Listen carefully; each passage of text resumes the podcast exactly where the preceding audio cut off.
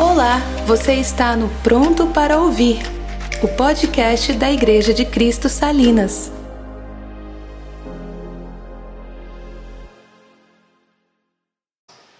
Vamos abrir nossas Bíblias no capítulo três de Apocalipse.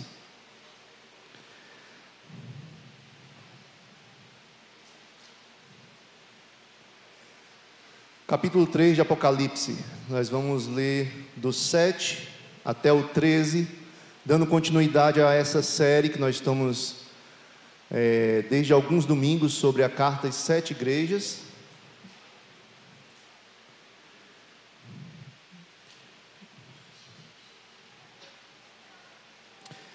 E diz assim: E ao anjo da igreja que está em Filadélfia, escreve: Isto diz o que é santo, o que é verdadeiro, o que tem a chave de Davi, o que abre e ninguém fecha, e fecha e ninguém abre. Conheça as tuas obras. Eis que diante de ti pus uma porta aberta e ninguém pode fechar, porque tendo pouca força, guardaste a minha palavra e não negaste o meu nome. Eis que eu farei aos da sinagoga de Satanás, aos que se dizem judeus e não são, mas mentem, eis que eu farei que venham e adorem prostrados aos teus pés, e saibam que eu te amo. Como guardaste a palavra da minha paciência, também eu te guardarei da hora da tentação que há de vir, sobre todo mundo, para tentar os que habitam na terra. Eis que venho sem demora. Guarda o que tens, para que ninguém tome tua coroa. A quem vencer, eu o farei coluna no templo do meu Deus, e dele nunca sairá. E escreverei sobre ele o nome do meu Deus, e o nome da cidade do meu Deus, a Nova Jerusalém, que desce do céu, do meu Deus, e também o novo, e também o, o, o meu novo nome. Quem tem ouvidos, ouça o que o Espírito diz às igrejas. Vamos orar. Senhor, em nome de Jesus, Pai, que a Tua palavra venha ao nosso coração. Tu tenha misericórdia da minha vida, Senhor, para trazer a Tua mensagem aos meus irmãos. Abençoa esse momento, Senhor, nos livre de distração. Em nome de Jesus. Amém. Gente, carta da Filadélfia. Antes eu queria fazer um resuminho que a Mel até fez no primeiro, na primeira pregação, que foi a primeira carta, mas eu quero relembrar algumas coisinhas, talvez adicionar, para a gente entender melhor o significado dessas cartas, tá? Então João ali em Patmos escreveu o livro de Apocalipse, e um dos primeiros, é, um dos primeiros capítulos ali, logo no capítulo dois, ele já começa a, a falar dessas cartas às sete igrejas, né? Aliás, no capítulo um ele já fala. Mas o que acontece? É, o livro de Apocalipse é um livro que, geralmente, as pessoas não têm muita habilidade para lê-lo, né? Ele tem muitos símbolos, e aí ele se torna um pouco... A gente fica um pouco inseguro, de certa forma, né? Mas o livro de Apocalipse, a primeira coisa que eu queria... É, trazer para vocês é que ele não é um livro apenas sobre o futuro, né? Muitas vezes quando a gente fala de Apocalipse, a gente lembra logo dos filmes, daquelas séries que falam no fim do mundo e tal. Mas o livro de Apocalipse, ele não é um livro só sobre as últimas coisas. Se você pegar no capítulo um, verso dezenove, é, é dito a João: escreve, pois, as coisas que viste, as coisas que viste, as coisas que são e as coisas que hão de acontecer depois destas. Então ele cobre tanto o passado quanto o presente, quando João estava escrevendo, e também é o futuro. Então o livro de Apocalipse, ele pega passado, presente e futuro, tá certo? A outra coisa que eu queria é, enfatizar é essa questão da carta às sete igrejas. Por que não são oito, não são cinco, não são seis, né? Se for para fazer repreensão, dava para fazer a carta de um milhão de igrejas. Mas ele fala a carta das sete igrejas. E aí, ah, eu acho que foi o, o Eliade que falou da questão do número sete, essa simbologia do número sete que nós temos na Bíblia, que ele é um número que representa tanto a perfeição quanto a completude ou a totalidade.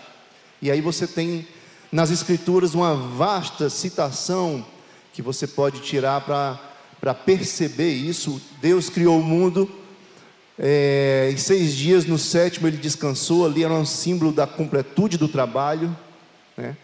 E é, você tem também nessa carta das sete igrejas falando que Jesus é aquele que tem os sete espíritos, como o Eliade falou, ou seja, ele tem a plenitude do, do Espírito Santo, né? Então, quando eu diz aqui a carta às sete igrejas, na verdade eu enxergo, e é muito válido por causa da simbologia do número sete, é a carta a todas as igrejas, a completude de todas as igrejas que podem haver no mundo.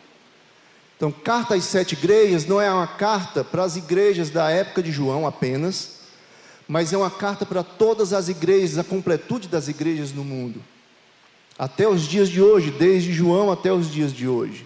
É uma carta que nos ensina, ela nos ensina. E essa carta, todas as cartas das sete igrejas, que são sequenciais, elas têm uma estrutura básica comum, que é mais ou menos assim. Primeiro, Jesus escreve ao anjo de cada igreja.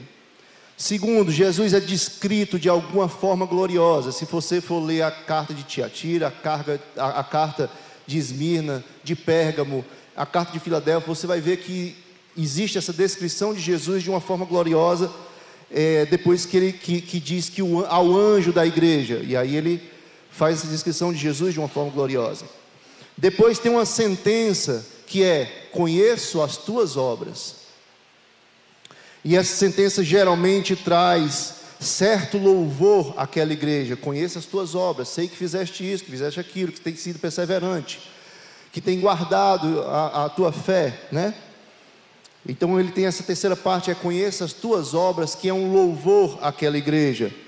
Depois tem uma adversativa: porém, tenho contra ti isso, isso, isso, isso. Ou seja, uma reprovação, uma repreensão a essa igreja.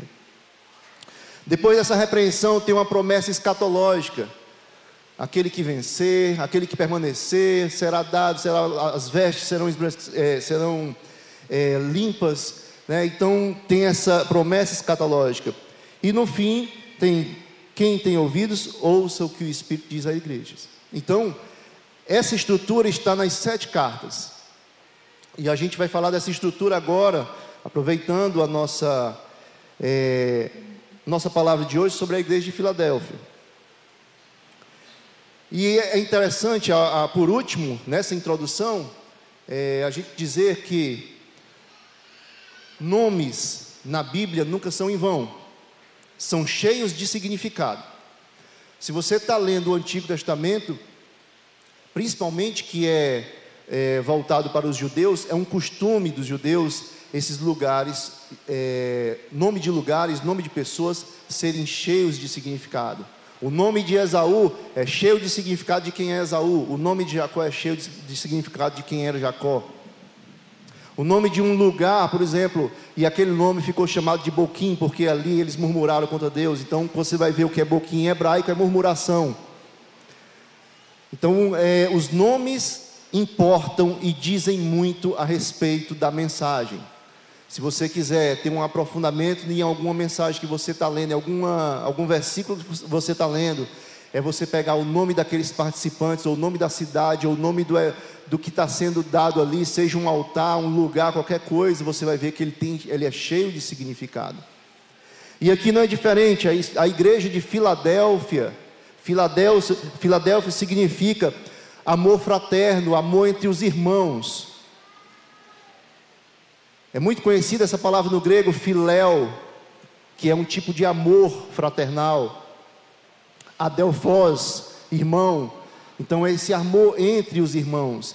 Tem algo nessa igreja que nós temos que descobrir o que é através do texto, que, é, que tem a ver com esse título dela: amor entre os irmãos.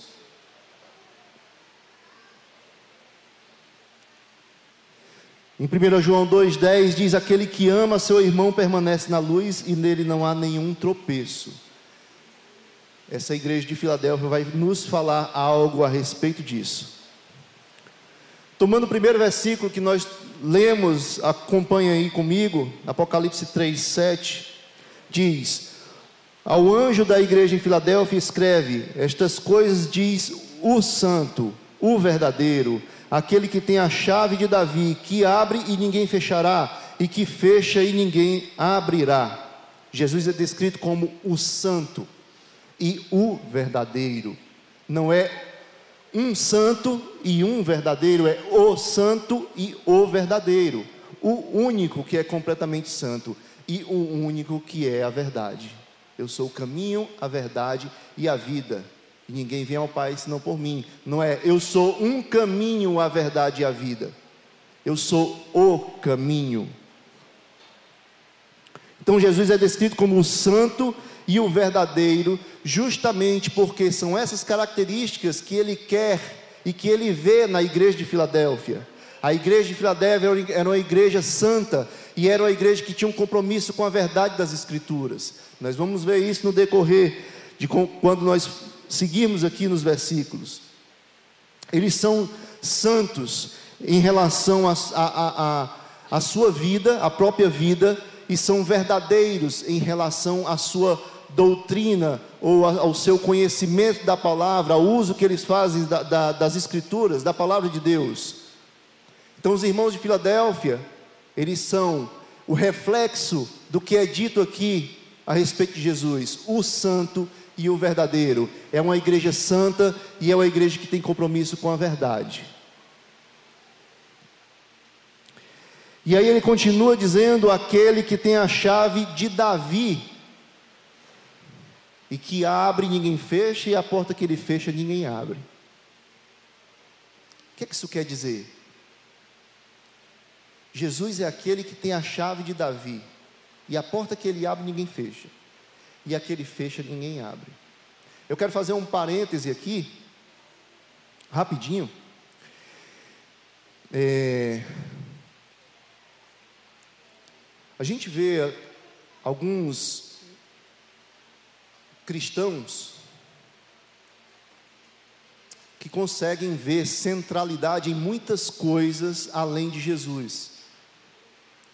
Só que quando você lê a Bíblia de Gênesis e Apocalipse é sobre Jesus. João um vai dizer: no princípio era o verbo, e o verbo estava com Deus, e o verbo era Deus. Ele estava com Deus desde o início, tudo foi feito por meio dele, e sem ele nada do que foi feito se fez, se faria ou se fez.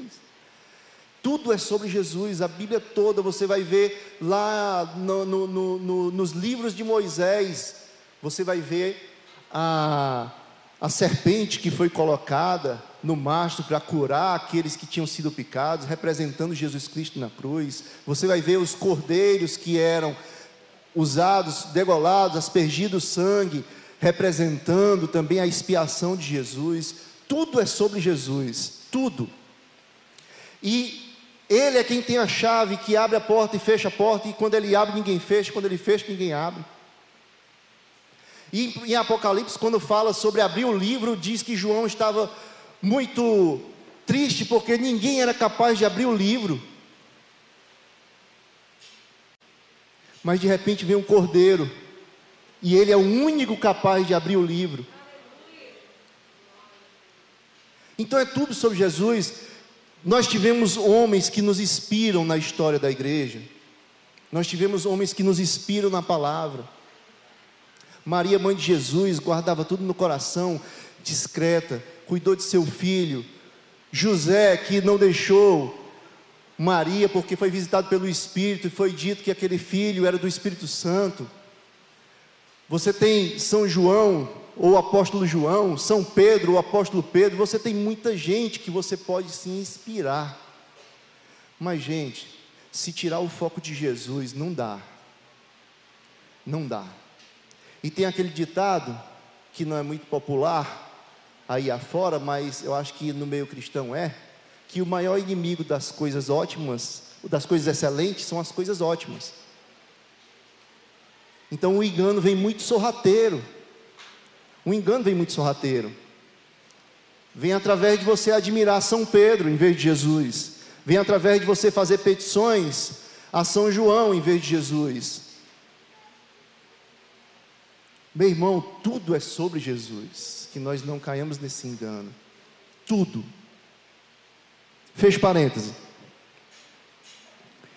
Então, o que é que significa que é aquele que tem a chave de Davi e que ele abre e ninguém fecha, e ele fecha e ninguém abre? Isso se refere ao livro de Isaías. Se vocês quiserem abrir o livro de Isaías, capítulo vinte e dois. Isaías, capítulo vinte e dois. Verso vinte.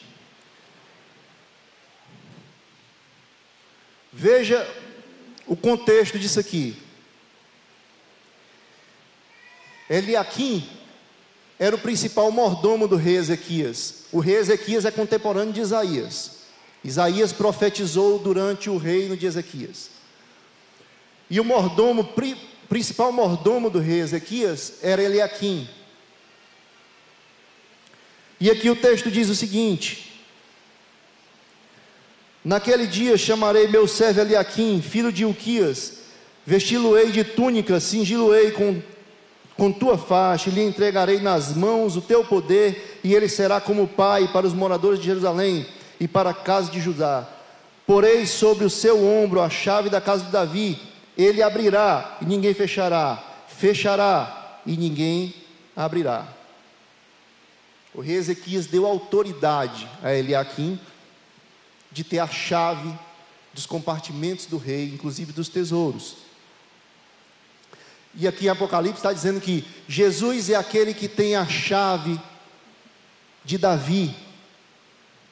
Ele é quem tem acesso aos tesouros de Deus. Ele é quem pode abrir a porta para nós termos acesso a esses tesouros e ao próprio Deus, os aposentos de Deus. Quem tem a chave é Jesus Cristo.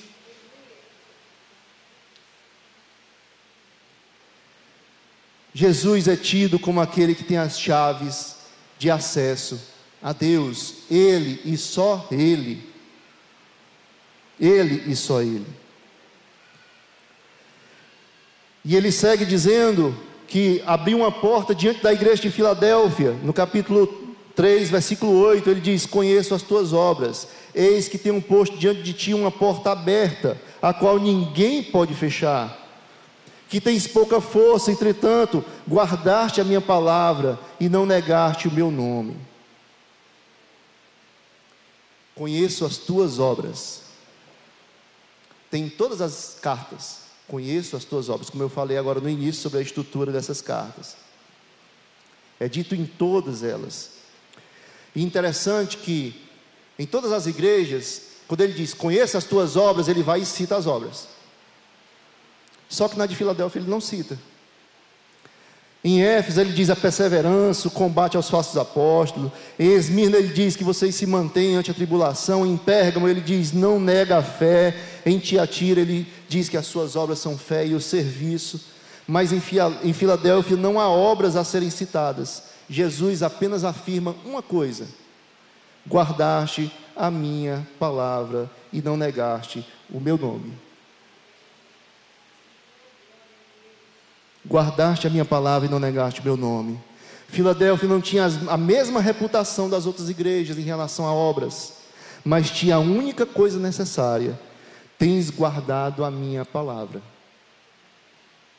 Tens guardado a minha palavra. As outras igrejas tinham obras, mas teve: tenho contra ti o seguinte. Filadélfia era uma igreja muito pequena, muito fraca. No, no, a palavra grega que ele usa aqui é fraca. Na verdade, de pouco poder, ele chama. Mas ela guardava a palavra de Deus. E por isso, não tem o tenho contra ti. Isso, isso, isso que tem nas outras igrejas. Tenho contra ti. Aliás, a única outra que não existe esse tenho contra ti é Esmirna, que era uma igreja pobre, pobre, uma igreja muito pobre, onde talvez não houvesse tão fortemente as seduções mundanas, porque diante da tribulação da pobreza, os irmãos eram muito unidos. Lá é elevado o amor também.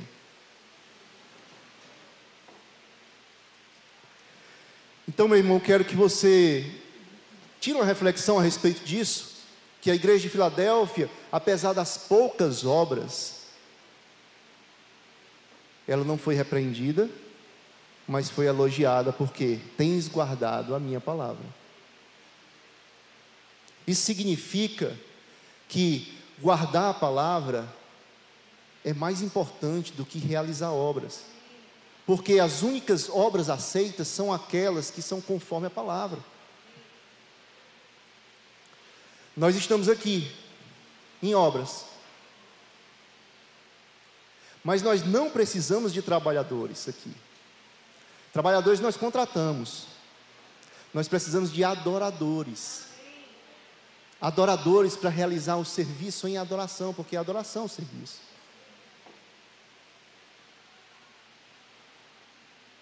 Não precisamos de cooperação como trabalhadores. Venha adorar aqui no meio da semana. Limpando, varrendo, ajudando na estrutura, seja o que for. É adoração, não é trabalho, não é serviço. Amém, gente? Então essas características estão aqui desse versículo, e eu, e a, eu quero citar três principalmente. É que ele diz que tens pouca força. Não é isso que diz no, no, no verso um? Depois que ele diz que está um, aberta uma porta, e essa porta é do reino de Deus para essa igreja, por causa do que ela é, através do Espírito Santo. E ele continua: tens pouca força, entretanto guardaste a minha palavra e não negaste o meu nome. Então tens pouca força, no grego é micro, micro dunamis, pouco poder, pouca força, é frágil, é pequena, é pobre. Uma igreja simples, sem grandes nomes nela. A segunda é: guardaste a minha palavra, era uma igreja fiel. E a terceira é: não negaste meu nome, era uma igreja corajosa. Uma igreja simples, fiel e corajosa. Quando ela é simples e fiel, ela sabe o que está fazendo, porque faz conforme a palavra, porque ela é fiel. Quando é corajosa, ela não abre mão da verdade por sedução alguma. Então essa é a essência de uma igreja que vai ser bem sucedida. Eu não gosto muito dessa palavra, mas ela vai ser bem sucedida diante de Deus, de acordo com a palavra. Um parêntese, eu não gosto dessa questão de bem sucedido, porque qualquer coisa é bem sucedida em ser aquela coisa, né? Um jumento, ele é bem sucedido em ser jumento, não é não? Mas o pessoal dessa, desse mover meu coach gosta dessas coisas meio sem sentido, mas tudo bem. O verso nove, ele diz o seguinte: eis, farei que alguns do que são da sinagoga de Satanás, desses que a si mesmos se declaram judeus e não são, mas mentem, eis que os farei vir e prostrar-se aos teus pés e conhecer que eu te amo.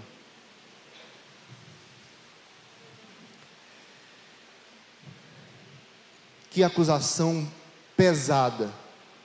Essa igreja adversária ia ser chamada de sinagoga de Satanás. O significado aqui de sinagoga de Satanás é simples. Tudo aquilo, tudo aquilo que é adversário e dificulta a vida cristã é sinagoga de Satanás. Porque Satanás significa adversário. Tudo aquilo que atrapalha, que vem para te tirar dos caminhos de Deus, é sinagoga de Satanás. Então até mesmo é, falsos profetas, até mesmo igrejas pregando um outro evangelho, até mesmo seduções do mundo, tudo isso é sinagoga de Satanás. São coisas que são adversárias da vida cristã. Adversárias da vida cristã. Jesus diz que fará vir aqueles da sinagoga de Satanás, para que se prostrem aos pés da igreja fiel. E o motivo disso é, porque eu te amei. Não sei se você consegue entender a profundidade disso aqui. A igreja de Filadélfia era uma igreja com duas características principais que eu citei no início.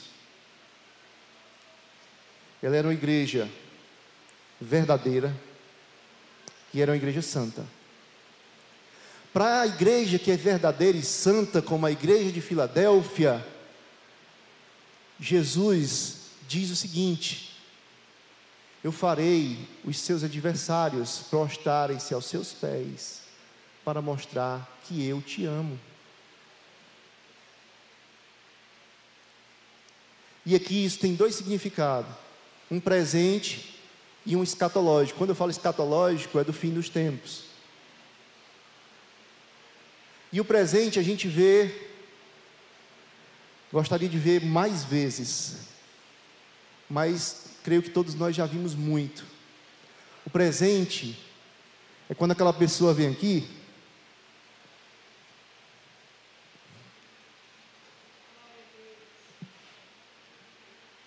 e se ajoelha diante de Deus, e entrega a vida a Ele, uma pessoa que antes era partícipe da sinagoga de Satanás, uma pessoa que era adversária da vida cristã.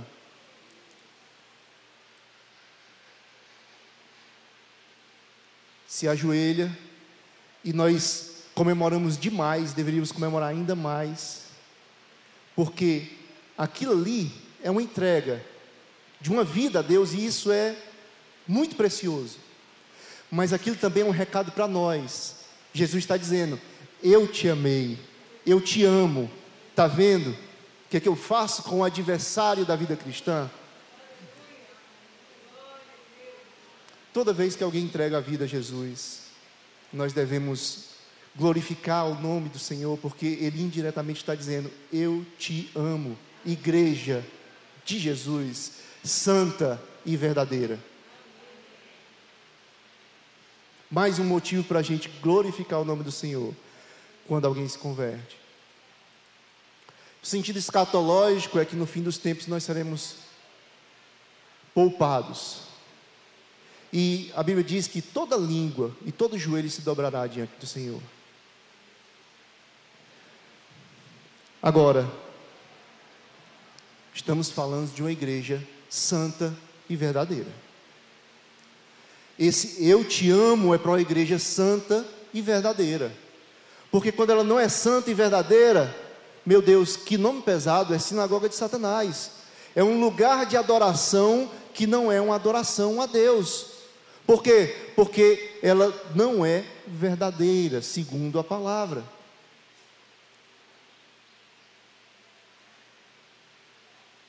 É a forma que João tomou aqui, a, da revelação que foi dada para ele, para falar de uma igreja que não é santa e verdadeira. A gente pensa que sinagoga de Satanás vai ser a última consequência de quem está no caminho mau. É não, basta não ser santa e verdadeira. Qualquer igreja que esteja tropeçando é sinagoga de Satanás, porque ela é contra o desenvolvimento e o caminhar de uma vida cristã reta. Ela prega engano, ela traz deleites da própria carne, faz concessões de deleites da própria carne, sobre o disfarce de interpretação bíblica moderna, sei lá. Então a gente tem que ter muito cuidado. Eu, eu, eu me policio muito quando eu estou lendo a palavra e eu vejo algo que alegra o meu coração corrupto, não meu coração santo. E aí, esse tipo de interpretação que alega meu coração corrupto, que eu, parece que eu estou querendo achar uma concessão, né? Aí eu faço igual o, o rascunho, eu amasso e jogo, e revejo com outros olhos, porque geralmente vai ser desafiador para a gente.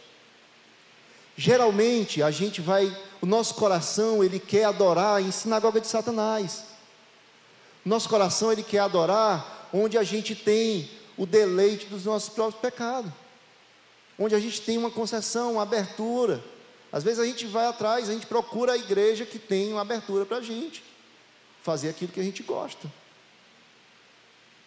Diferentemente, Paulo diz que esmurra o próprio corpo para submetê-lo a Cristo.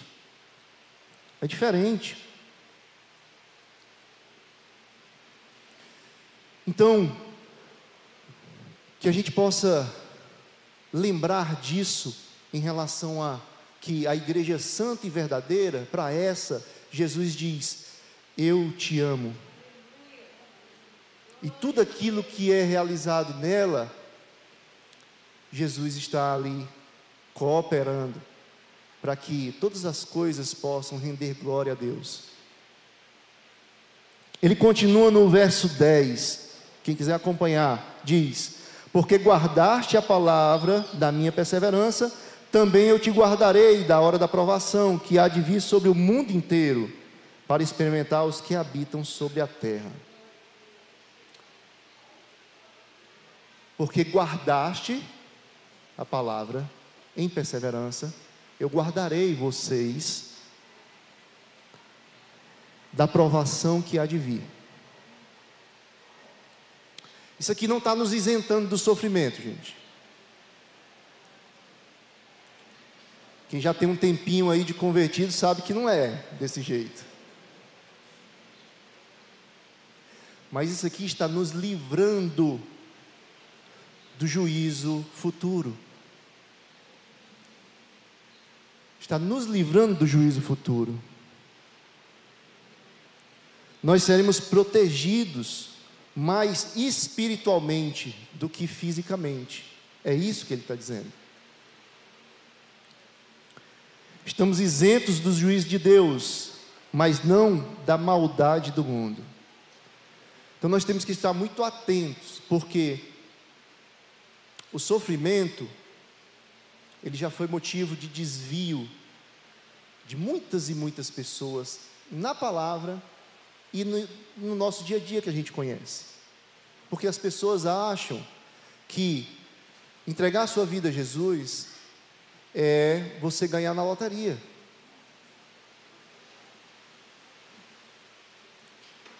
Só que é uma loteria celestial, onde toda a sua riqueza está postergada para os dias vindouros e não para cá. Aqui, o adversário anda ao nosso derredor, o mundo jaz do maligno, o príncipe desse mundo é o diabo. Então, como é que você espera ser abanado com aquela, aquele lequezinho de penas, né? Não pode esperar isso. Por isso que Paulo, ele é muito enfático em, em algumas... algumas mensagens dele em relação ao nosso cuidado com as coisas desse mundo, com o nosso cuidado no nosso andar. A gente viu agora no P G retrasado, né, que ele, ele diz: vede como andais. Não é que ele não, ele não diz isso. Ele diz: vede prudentemente como andais. Para que esse prudentemente? Mas esse prudentemente muda tudo. Vede como andais. É, cuidar para não tropeçar nessa pedra, na cadeira ali e tal, no batente. Agora, vede prudentemente é um soldado andando no campo minado. É diferente. Vede prudentemente como andais. Então, nós não estamos isentos do sofrimento, mas nós temos uma esperança futura que nos livra da angústia de não saber quais são os dias vindouros, o que tem para nós. Deus tem preparado para nós a eternidade. Ele diz, Paulo diz aos Tessalonicenses, que nós nos confortemos uns aos outros com isso, com essa vida eterna, com essa esperança eterna, com esse tesouro que nos espera. Amém? Jesus, na sua oração, diz: não peço que os tire do mundo, e sim que os guarde do mal. Paulo também vai dizer isso. Ele vai dizer assim: eu, eu, não, eu, não, eu não peço que os livre do mundo, porque se fosse assim teria que tirar do mundo. Não tem lugar do mundo bom. mas eu peço que fortaleça, para que eles possam permanecer. Essa é a nossa perseverança. No verso onze ele continua dizendo: venho sem demora, conserva o que tens, para que ninguém tome a tua coroa. Venho sem demora. Mas Jesus está demorando tanto. É por isso que eu não entendo esses livros de Apocalipse. Venham sem demora. Dois mil anos e nada. Estamos esperando. Às vezes tem algumas coisas que nos desafiam, né? Isso exige oração. Uma das coisas que você deve colocar na sua oração diária, meu irmão. Peça para Jesus revelar a sua palavra. Porque é o Espírito Santo quem nos revela. Ele nos ensina. Coloque na sua oração diária assim: eu quero aprender de ti. Isso não isenta de aprender com o próximo. Porque se Deus deu o dom de mestre, então Ele quer que uns ensinem aos outros. Se se fala tanto em comunhão na, na Bíblia, é porque Ele quer que uns ensinem aos outros. Mas Ele também diz que quer que nós aprendamos do Espírito. E isso nós devemos colocar em nossas orações diárias. Então ele diz: venho sem demora, mas está demorando. Como é que a gente dribla isso, meu Deus? Ora, a Bíblia é repleta de promessas e existe o tempo certo para o retorno de Jesus, mas ninguém sabe quando. Mas a palavra de Deus diz e dá cenários do mundo, do exterior, do mundo externo, de como isso será. Então, quando isso se cumprir, meu irmão, fique feliz, porque ele vem sem demora. E eu tenho uma notícia boa para vocês: quase tudo que ele fala, que antecede a sua vinda, nós estamos vivendo hoje. Ele vem sem demora. Está bem pertinho. A gente não vai passar muito tempo nisso, não. Porque ele diz: venham sem demora. Quando essas coisas acontecerem, aqueles que estavam esperando ansiosamente, e até às vezes perdido a esperança, ele virá. Estejamos prontos, como a igreja de Filadélfia, santos e arraigados na verdade.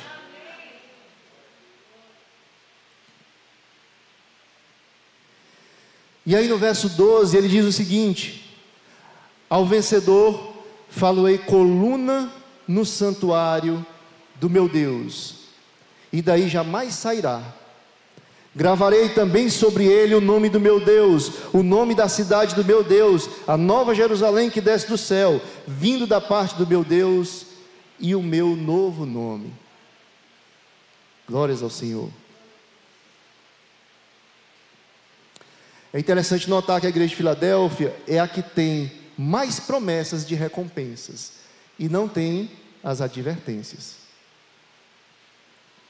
A igreja simples, fraca, a microdunamis, é a mais forte espiritualmente, a que tem as maiores recompensas. O tamanho nem sempre é um sinal de êxito. Nem sempre é um sinal de êxito. Eu arrisco até a dizer que o tamanho geralmente nos faz, ou deveria nos fazer, colocar um pezinho para trás. Não estou generalizando, mas estou dizendo que a regra talvez seja essa e a exceção é a outra. O tamanho nem sempre é sinal de êxito. Nós temos aqui uma... Uma, um paralelo entre a pomposidade de igrejas gigantescas e a igreja de Filadélfia, pequena, simples, microdunamis, fraquinha, pobre, mas era santa e verdadeira. E a primeira recompensa que nesse versículo diz é que a igreja, como a de Filadélfia, será feita coluna no santuário de Deus. O que é que isso significa? Coluna no santuário de Deus. Imagina, imagina que isso aqui seja o santuário de Deus. Gente, eu posso pegar essa coluna aqui e tirar? Se eu tirar, cai. Então, quando ele diz que essa igreja será feita coluna do santuário de Deus, significa que ela será permanente, não pode tirar dali, ela faz parte da própria estrutura do lugar. Então a igreja verdadeira e santa é aquela que tem segurança e permanência diante de Deus, e ela terá essa segurança e permanência na eternidade. A teologia discute muito nesse tempo presente se nós podemos perder ou não a salvação, e isso é da é, livro que chega a esse teto. Mas uma coisa é certa: na eternidade não tem perigo disso.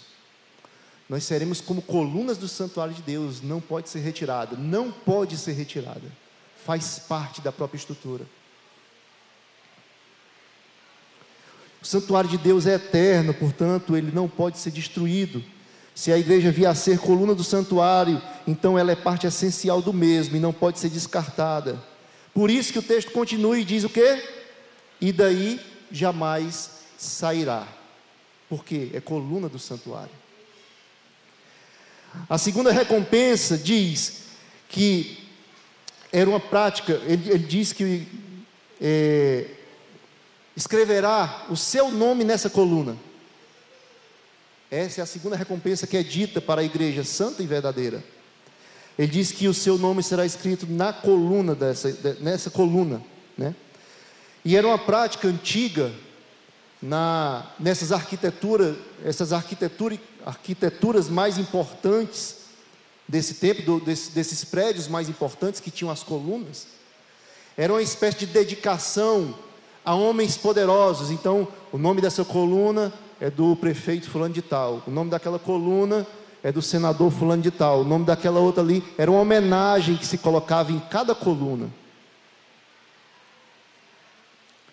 Então, os cristãos da igreja de Filadélfia tinham não só a segurança e a estabilidade de serem colunas do templo de Deus, mas também eles tinham honra nesse templo. Os seus nomes eram escritos nessas colunas. Então eles seriam honrados pela igreja que eles foram, verdadeira e santa. E como eu disse, a carta às sete igrejas é a carta a todas as igrejas. Nós também estamos inclusos nisso, claro. E se nós caminharmos segundo a verdade e, a, e na santidade, nós temos essa promessa também para nós. Seremos não só inseparáveis daquele lugar, como também seremos honrados. Claro que isso tudo é uma linguagem simbólica, a gente não imagina como, e se você conseguir imaginar a coisa mais sublime, é pouco.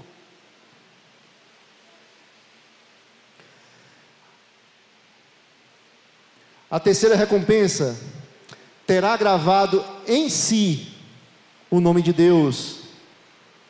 O que é que isso significa? Ainda estou no verso doze. Ele diz: gravarei também sobre ele o nome de meu Deus. Então terá gravado em nós o nome de Deus. O que é que significa? Propriedade. Lá em Efésios capítulo, final do capítulo um, diz que nós fomos selados com o Espírito, e que esse selo é um selo de identificação, para quando Jesus vir, ele olha o selo e diz: ah, essa, esse daqui é para mim. Sabe quando o carteiro deixa aquele bolo de carta no condomínio, tem ali todo mundo? Aí você vai lá: não, esse não, não, ah, esse daqui é para mim.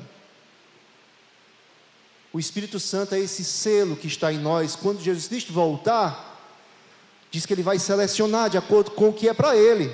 Ah, é meu, é meu. Ah, não, é meu, é meu. O selo está lá, o selo do Espírito Santo.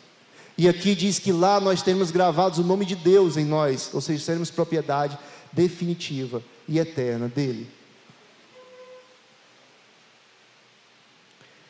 Essa é a terceira recompensa.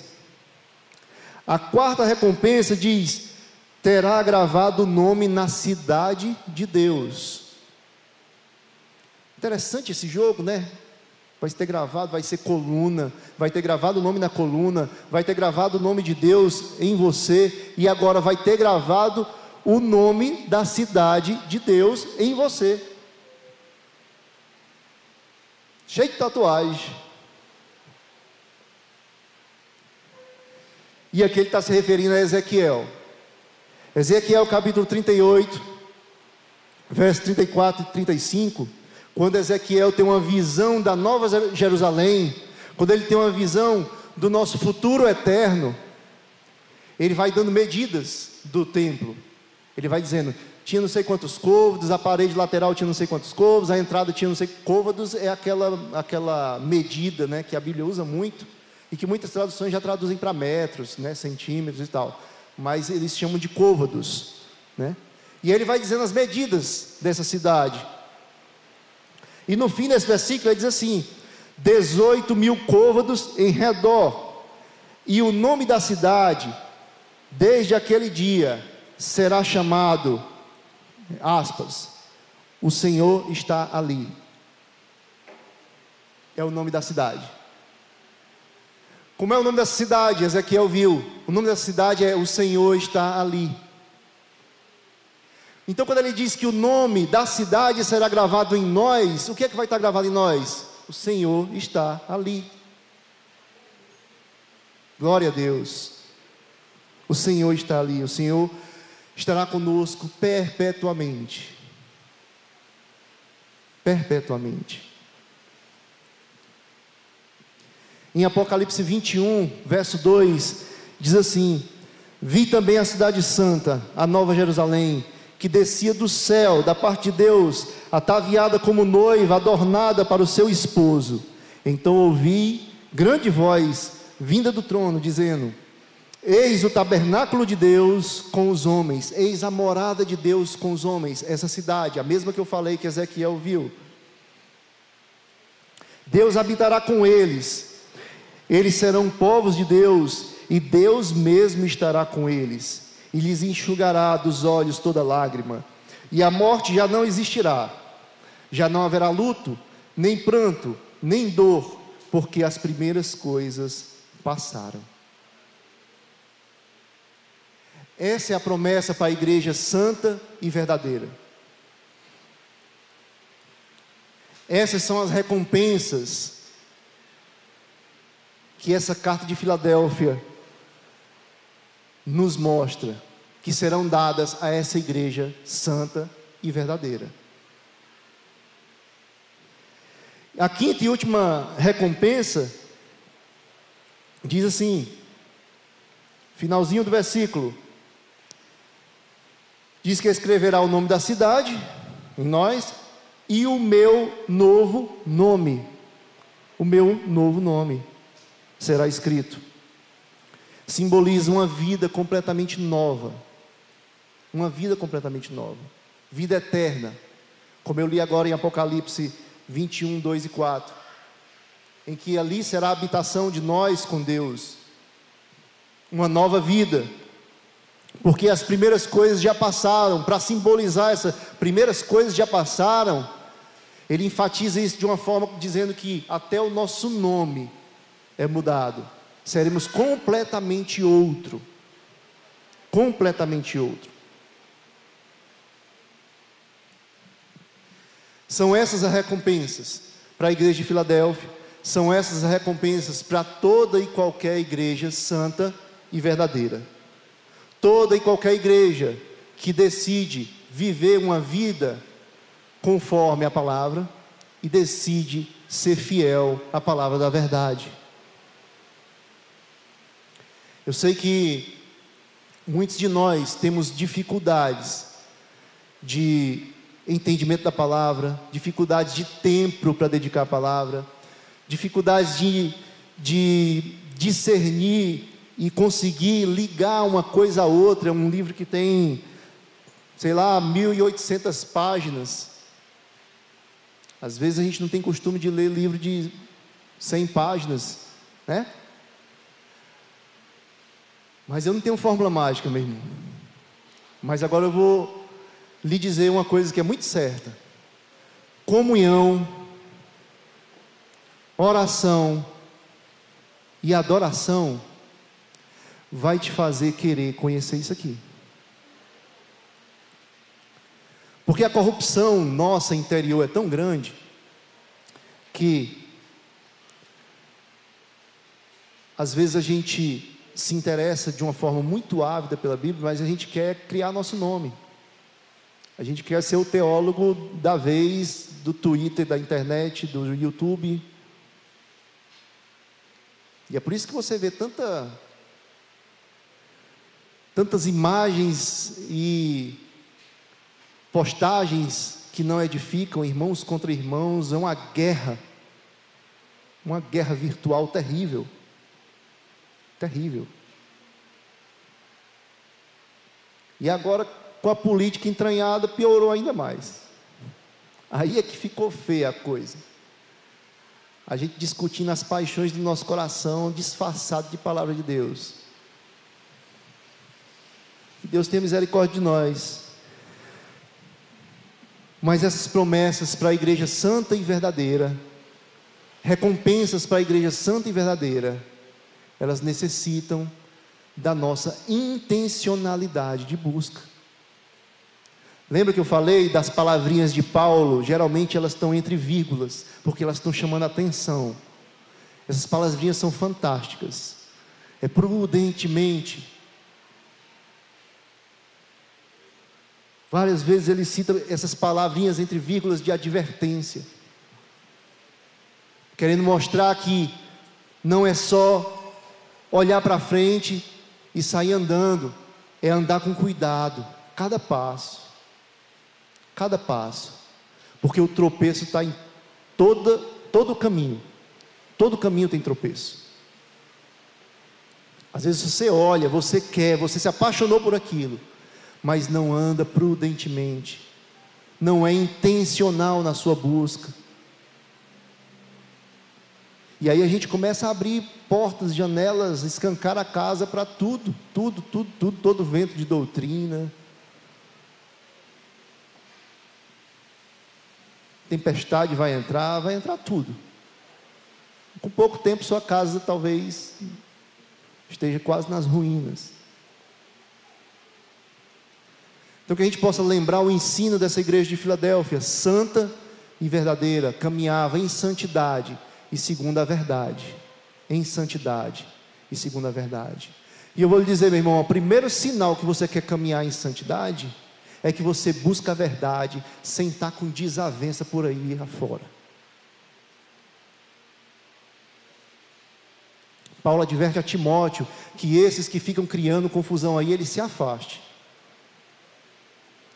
E tem gente bacana, bacana demais, fazendo isso toda hora. Que Deus tenha misericórdia, que possa trazer luz ao coração dessas pessoas, que são pessoas cheias de boa vontade, cheias de conhecimento, que poderia estar fazendo um trabalho excelente de unidade, mas estão fazendo um trabalho de esquartejamento da igreja. Igreja santa e verdadeira, que nós possamos guardar isso no nosso coração, em nome de Jesus. Amém, Senhor, muito obrigado, Pai. Eu te agradeço por esse momento, Senhor. Te peço que a Tua Palavra, Senhor, faça morada nos nossos corações. Senhor, que nós venhamos a, a sermos intencionais naquilo que nós buscamos. Nós não venhamos a ser enganados, Senhor, por qualquer vento de doutrina. Nem por pessoas que, apesar da, da boa vontade, e apesar da, da bênção que Tu tem dado, do conhecimento bíblico a ele, Senhor, vem trazendo derrota e derrota à igreja, Senhor. Eu Te peço que nós possamos colocar, Senhor, a unidade no mais alto lugar do nosso objetivo como igreja, Senhor. Porque essa é a Tua vontade. Que sejamos um, foi assim que Tu, Senhor Jesus, orou ao Pai. Assim como eu e o Pai somos um, que eles também sejam um. Que o nosso coração, Senhor, seja cativado, porque a igreja santa e verdadeira é a igreja pela qual Jesus olha e diz: eu te amo. eu te amo, e faz demonstração desse amor, nos dá a oportunidade de ver esse amor de muitas formas. Eu te agradeço, Senhor, porque Tu tens sido bom para conosco.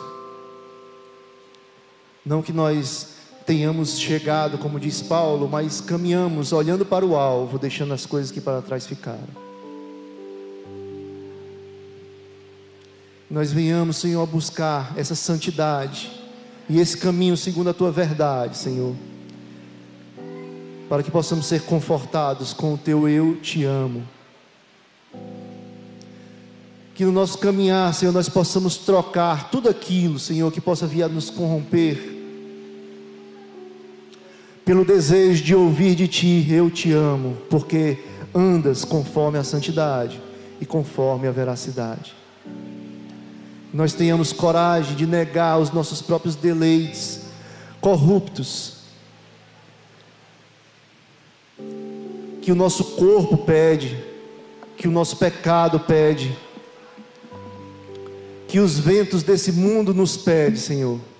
Que nós possamos vencer isso pelo deleite de ouvir o eu te amo, de uma vida santa e segundo a verdade. Em nome de Jesus, Pai, eu te peço, te agradeço. Amém. Você também encontra essa mensagem em vídeo em nosso canal do YouTube, Igreja de Cristo Salinas.